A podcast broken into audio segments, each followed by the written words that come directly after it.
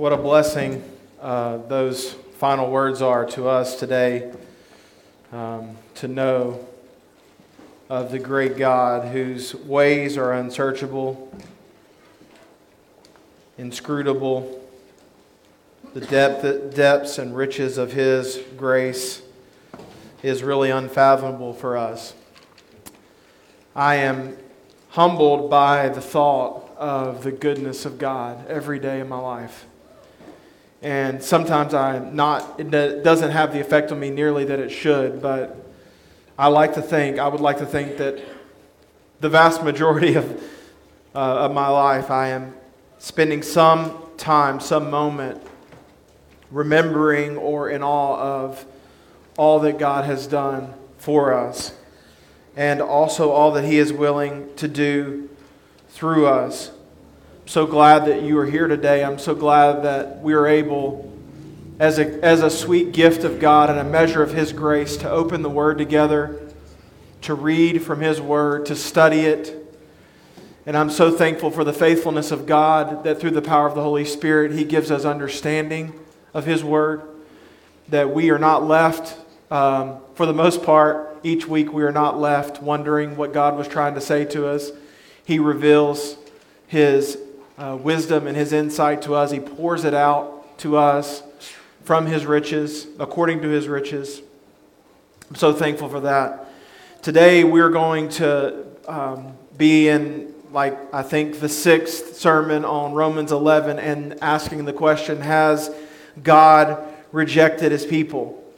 Uh, it works out for me. I believe normally on Easter Sunday, we, and during Advent, we switch gears a little bit, but I think that um, 33 through 36 of Romans chapter 11 is an appropriate uh, Resurrection Sunday sermon. So I'm just going to continue in Romans next week uh, with a resurrection lean. So, but today we're going to be in Romans chapter 11, verses 28 through 32 is what I'm going to focus on today. Uh, we are in our sixth sermon answering the question Has God rejected his people? Today is Palm Sunday, and it's the beginning of the Passion Week. Uh, next week, we will, uh, next week, next Sunday, we will observe and um, remember the death, burial, and resurrection of Jesus. Uh, I pray um, this week for you, this Holy Week, uh, you put as much emphasis this week or more uh, than you do during the Advent season. As a matter of fact, we are not necessarily commanded to celebrate the birth of Jesus in the same way as we are commanded to celebrate the death of Jesus. So, in a way, Advent week should, and the anticipation and the lead up to Resurrection Sunday should be even more spiritual and more fruitful for a believer than uh, even the days leading up to the first Advent, the celebration of Christmas. So I pray and I hope that you spend time reflecting through personal study, through prayer, and just general reflection of the goodness of the gospel and the goodness that God has done through Christ Himself. Uh, I hope by now that you can see as fully as we possibly can that God has been faithful to his covenant and to his covenant people. We have seen this in so many different ways. And, and if you aren't convinced uh, by the way God has demonstrated himself, I pray today that you would be convinced by the character of God himself. Last week we saw how Israel's history and how God's goodness and his way of salvation demonstrate both his kindness and his severity, how they go hand in hand, how they cannot be separated from one another, how God and his kindness and in his mercy and in his love pours out salvation to his children, how he keeps them, and how he keeps his covenant promise from generation to generation to generation. But how God in his severity must punish sin and if we do not repent and believe the gospel and live by faith, he will punish our sin by the wrath of God. But if we repent of our sin, if we believe the gospel, if we trust him, He has punished our sin fully through the person and work of Jesus Christ. Kindness and severity go hand in hand, they cannot be separated. In God's kindness, He gives us general grace and mercy every day. In his severity, he punishes sin. He punishes sin. He also sends us through trials that strengthen us, that it cause us to endure and be more like his son.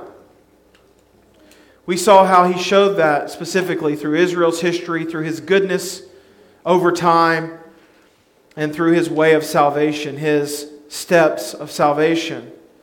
Israel and really any of God's covenant people are a demonstration then of the goodness of God and how he both loves and disciplines his people, and those are inseparable. Now, to this point, we have mostly used things that God has done to or for his people as proof that he keeps his covenant with his nation. But today, I want us to go a little bit further and see that God, God's covenant keeping is most directly related to God being true to himself than anything else. God's covenant keeping with his people is mostly related to God being unable to deny his character, being unable to deny himself. And if God chooses to preserve or persevere, excuse me, with a people or to preserve a people, it is more about God Himself than it is about just the things that God can give. We find this truth about God's unchanging character in Romans 8, Romans 11, 28 through 32, specifically today, but really in all of the Gospels, in all of the Bible. Today, I hope that your minds and hearts are open to the message that God has through His Word about the immutable, the unchanging, perfect character of God. Would you pray with me this morning? Lord, that you would allow us to experience, to know on a real spiritual level the goodness of the gospel, and that is Christ Himself that as we experience that grace and mercy, we would then pour out that grace and mercy to others. It would, it would be demonstrated in the way we forgive others, in the way we show kindness to people who do not deserve it, in the, in the way we walk in faith with our wives, with our husbands, with our children, with our church family that we would demonstrate this love that you've given us. Lord, I believe the only way we demonstrate that is if we've known it on a personal level as it comes down directly from you through the Holy Spirit. Help us, Lord, to be a demonstration of this great love. That we would pass on this love from generation to generation to generation. That the world may know that you live, you are alive, you are the Son of God, and you are exactly who you say that you are. Teach us today from your word. Help it to radically change us every morning, for your mercies are new every day. We pray and ask these things in the name of Jesus and for his sake. Amen.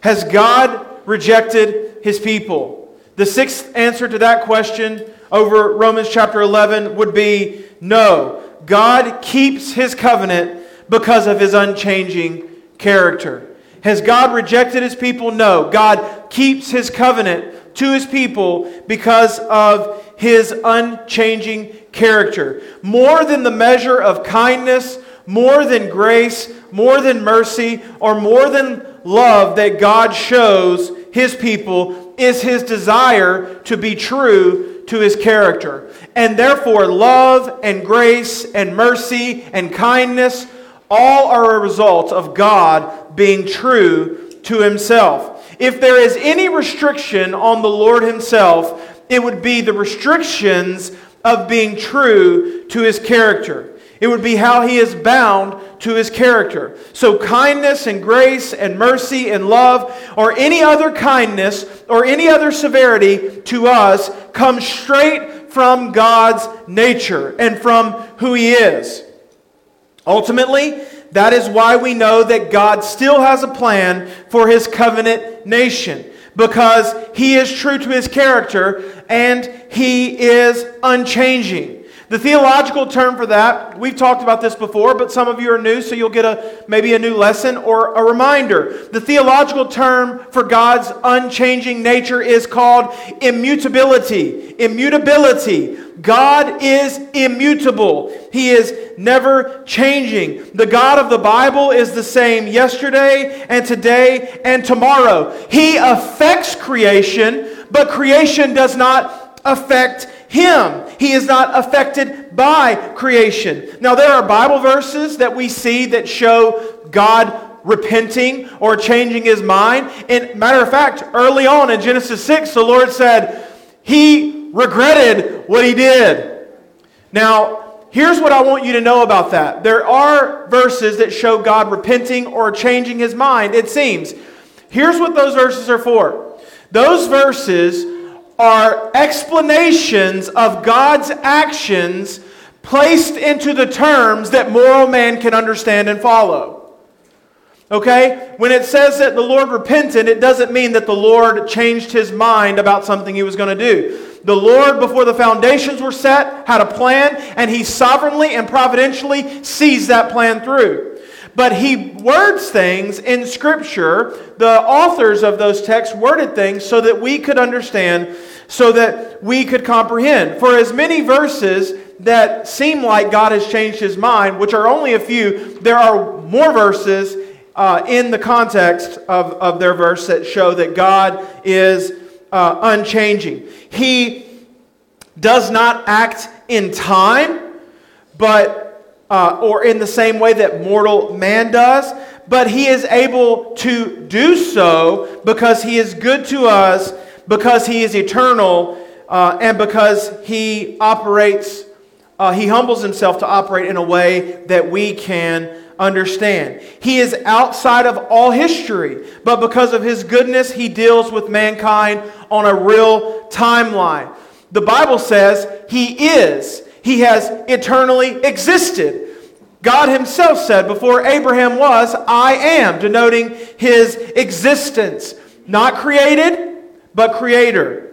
James 1:17 says every good gift and every perfect gift is from above coming down from the father of lights with whom there is no variation or shadow due to change. Malachi 3:6 says for I the Lord do not change. Therefore you O children of Jacob, are not consumed. Spoiler alert, Malachi 3 6 was the Lord explaining, or was, was basically probably what Paul got the idea from Romans 11 from. Uh, Malachi 3 6 says, God doesn't change. Lucky you, Israel, because he doesn't change, you are still uh, you still have an opportunity for salvation. You are still God's people. He still suffers long with you. Herman Bavinck is, uh, he wrote a systematic theology book called Reformed Dogmatics, and he said this about the immutability of God. If God were not immutable, immutable he would not be God. As, uh, as the God who is, he cannot change. For any kind of change would diminish his being. All that changes ceases to be what it was. But true beings belong to, uh, excuse me, but true being belongs to him who does not change. Further, he states, those who predicate any change whatsoever of God, whether with respect to his essence, knowledge, or will, diminish all his attributes independence, simplicity, eternity, omniscience, and omnipotence. This robs God of his divine nature and religion of its firm foundation and assured comfort. We can be sure of God. We can be sure of truth because its source is the unchanging fountain of God. We can be sure of the gospel. We can be sure of the Bible because the source of the gospel, the source of the Bible, is immutable. We have a firm foundation, not just because of all the good things God has done, but because of who God is. His unchanging nature guarantees that he has the power and the ability to be God. He is. That he can be trusted as God. He is and will always and always will be. And that what he says and prescribes for us will transcend generation after generation. It will transcend culture shifts. It will transcend the changes of this world. That is the difference between creator and creature. For the creator, nothing changes in the way that he exists and operates. For the creature, so much changes. And our only constancy is found in the immutable creator, God. So, if we examine God's immutability and all that we know about his character, we then get the most convincing evidence for what Paul has, trying to, has tried to answer for us in all of Romans 11. Has God rejected his people? No.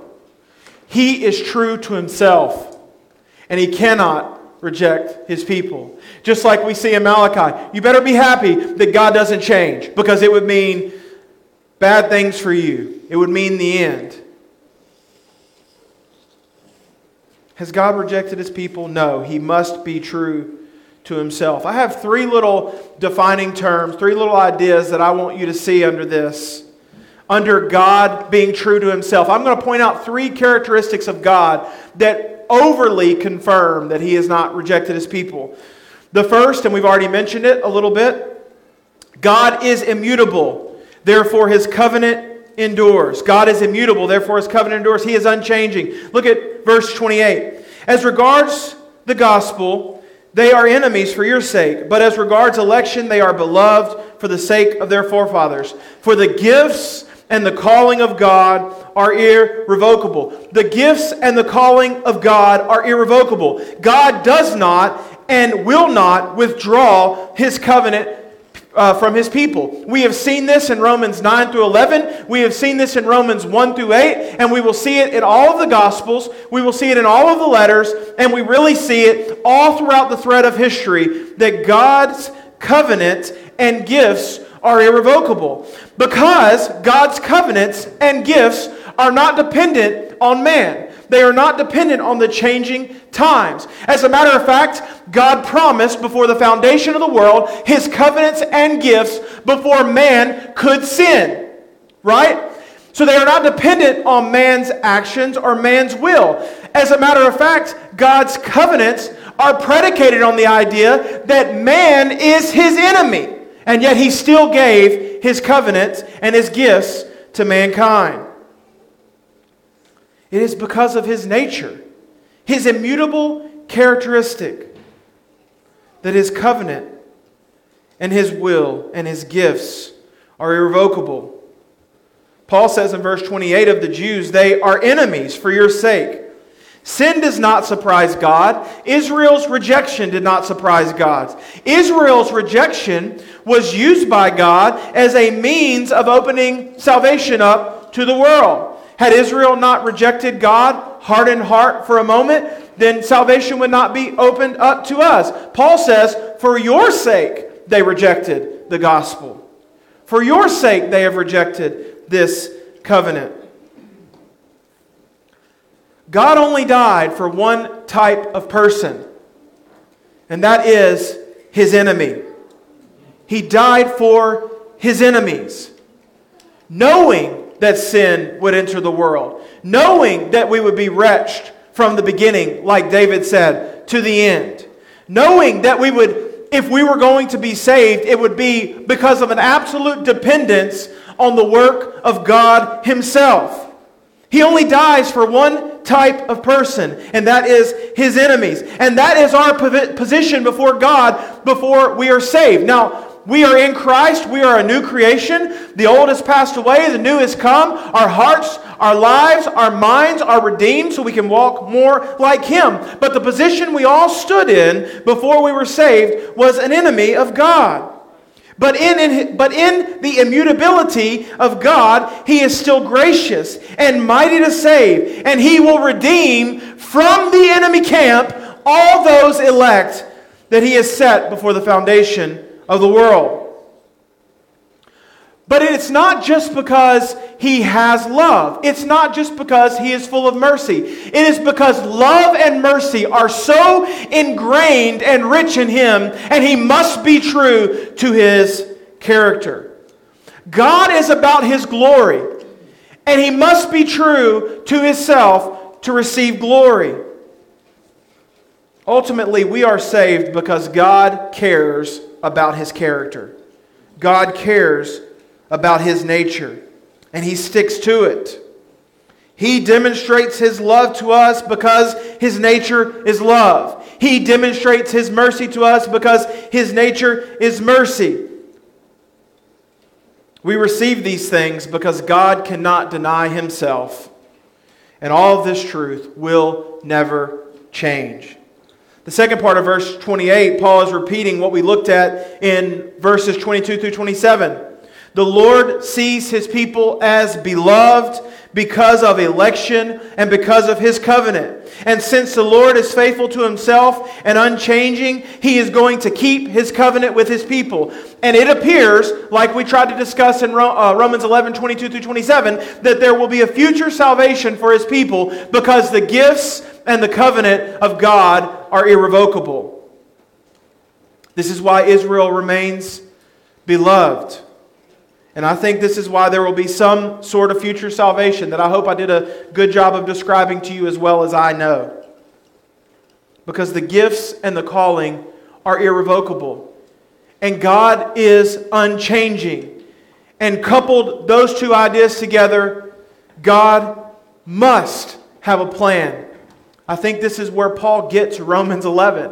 Paul must have a plan for his people, his chosen nation. The gifts here that we see are all of the blessings poured out on the nation of Israel, all of the things leading up to Christ, and then Christ himself. Remember, the, the sacrifices, the revelation of God, the word of God, the prophets, these were all gifts to the nation of Israel. Christ himself was a gift to God's covenant people, to the nation of Israel. Those gifts are irrevocable. He has blessed them with an exposure to the truth. He has blessed them with the, with the, um, the blessing of His presence. And He has ultimately blessed them with the blessing of Christ. And even though most rejected Christ, He is still a gift to the nation of Israel. Because of their rejection, though, it has been open to us as a gift also. The gifts of God are irrevocable. The calling of God is irrevocable. This is the spiritual calling of God that opens the hearts and minds unto salvation. This is God's calling first to the chosen nation to be a nation of his people, but it is a calling more specifically and more importantly to all those who live by faith and are redeemed. His promise to the covenant people will not cease because his calling comes from his very nature and he is true to himself. So I believe there is an important plan for the nation of Israel still. I believe there is a day of salvation for many. As his elect children, we are in covenant with him, and because of his immutable nature, he will not break his covenant. His covenant is irrevocable, the Bible says. Paul says it's irrevocable. That means unalterable, immutable, unbreakable. The first and probably most important part of God's nature that promises that he promises to us that he will be true to himself and he is unchanging. So we can trust him, we can follow him, we can learn from him, and when we, when we lose our way, we can go back to him because we know that all truth resides in him. He is immutable. That is one of his characteristics that allows us to know that he has not forgotten his chosen people. He is love. God is love. Therefore, mercy endures. Look at verse 30. For just as you were at one time disobedient to God, but now have received mercy because of their obedience, so they too have now been disobedient in order that by the mercy shown to you, they may now receive mercy. God has a plan for mercy for the elect Gentile, but he also has a plan for mercy for the elect Jew. I think verse 30 and th- verses 30 and 31 simply stated would be would say this The disobedience of Israel led to the salvation of the Gentiles. And now the obedience of the Gentiles will one day, and presently is probably, uh, most assuredly, is leading to the salvation of the Jews. This goes back to what we previously saw in Romans 11 the Gentiles coming to faith to stir up jealousy um, amongst the Jews, to where there will be a day of repentance. That's the direct meaning of this text. But more can be taken from it. What we see is that Jew and Gentile, therefore every person at one time was disobedient to the gospel. The word disobedient here, to be more specific, means unpersuadable. It's like the hardened soil.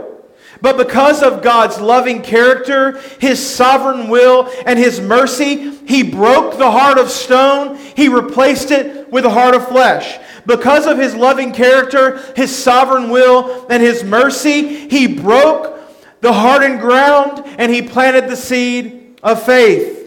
He planted the seed of the gospel. Because he is rich in love and mercy and he is true to himself, he is still doing that today. And I think there is a place for his chosen nation in that story in the future. He has broken the hardened soil and planted the seed of faith. Friends, you need to hear this. Salvation is overtly and completely a spiritual act. It is a spiritual act. We have a heart of stone spiritually. We are the hardened soil spiritually. If there is any repentance, if there is any following of the Lord, it will be because the Lord, who is Spirit, has wrecked us, has broken the hardened ground has chiseled away at the heart of stone. And he has spiritually changed us. This is why you often you see many people who start out strong for the Lord, they follow him for a time and they go away. Because in their own power and in their, in their own will, they attempt to save themselves. They attempt to reach um, sanctification on their own power and their own ability. But salvation is a spiritual act. The reason we know for sure that the saints of God will persevere until the end is because the Spirit of God resides in them and He will cause them to endure.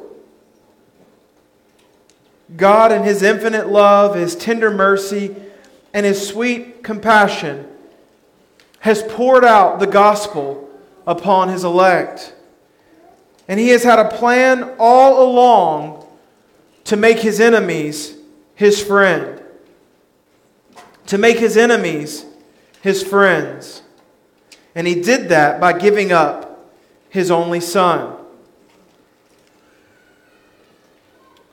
Friends, what more could he do to prove that his love and his mercy and his grace are a part of his holy character than to give up his son for his enemies. There is only one type of person that Christ died for, and that is his enemy broken, sinful man. But he did it. In his mercy, in his loving kindness, he gave up his own son. What more can he do to prove that he loves us and he cares for us and that a relationship with him is worth it? For all of his elect, then, grace has triumphed over his judgment, and his great mercy has saved us and will save many of his covenant people. 1 Peter 1 3 says, Blessed be the God and Father of our Lord Jesus Christ, who according to his great mercy has caused us to be born again to a living hope through the resurrection of Jesus from the dead. He has caused us, He has acted upon us in salvation to be born again. He has raised a dead man to life. Excuse me. He has broken the hardened heart. He has broken the hardened soil. He has caused in us to be born again through the living hope of the resurrection of Jesus from the dead. Love and mercy poured out, not earned or deserved, but because they are innate characteristics of God. He puts it on us because it is who He is, not because of who we are. There is one other aspect of His nature that I want us to see that lead me to believe that God is not done with His covenant nation and He's not done with all of His elect. God is just, therefore, all people are consigned to disobedience. Look at verse 32. For God has consigned all to disobedience, that he may have mercy on all. Simply put, every person who has ever been born has been born into disobedience and has rejected God. All people, both Jew and Gentile. He's saying Jew and Gentile to say everyone ever are equal. We're all on equal footing. We are disobedient we are rejectors of the goodness of God. Because of the human condition, we know this truth, but we don't always see it in ourselves. Often we hold people of different backgrounds or socioeconomic status in different regards. Maybe we look at the wealthy businessman or the stable businessman as better, as in a better state than the poor man. Maybe we look at the pastor in better light than the faithful layman. There are many distinguishments that make uh, that our minds make, but we must see what Paul is saying. All, both Jew and Gentile. So everyone ever has been consigned to disobedience. Consigned here means that they have been hemmed in or locked to or locked in a state of. All have sinned and have a sinful nature. Now, this thought should make Christian leaders inequality. Should make Christians leaders in equality, not as the world defines it, but as Christ defines it. Equality is not making sure everyone ends up at the same place, but it is making sure that we understand that we all start at the same place. Equality comes when we see that all have sinned and have fallen short of the glory of God and are in need of His grace and mercy if we are to be saved. We then see the gospel as the only answer for man's sinful state and no other thing. For the poor and the rich, for the Buddhist and the Protestant, for all of mankind, the gospel is the answer unto salvation for our helpless state.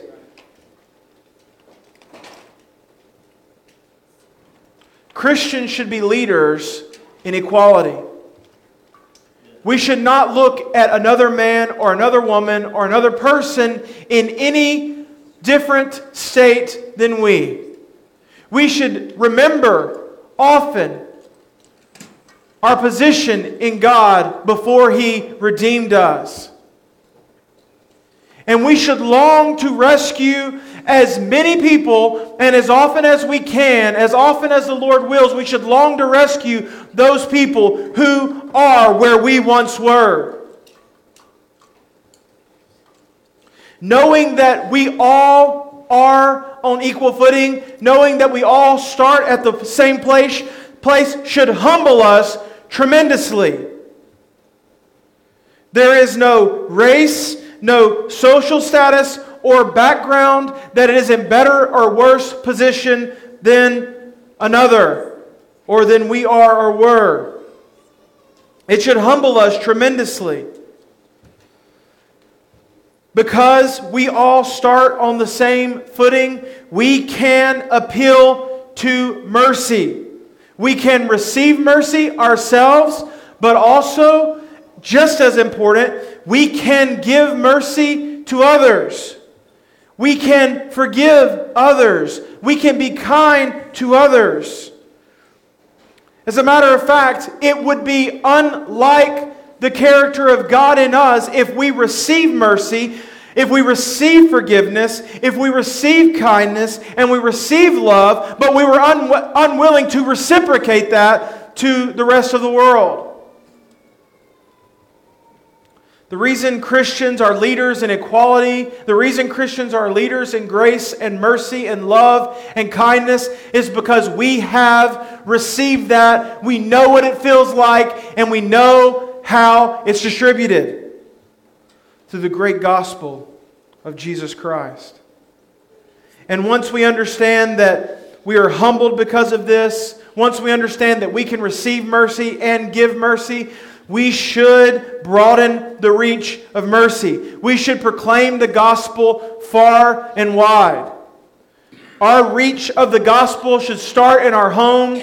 It should go to our city. It should expand to our state. It should go throughout our nation. And then it should go to the ends of the earth. It only, this mentality only comes from a humbled mind who realizes that salvation is the Lord's, is always from the Lord's, is a great gift, and because it is a great gift that is upon us, it is worthy of sharing to others.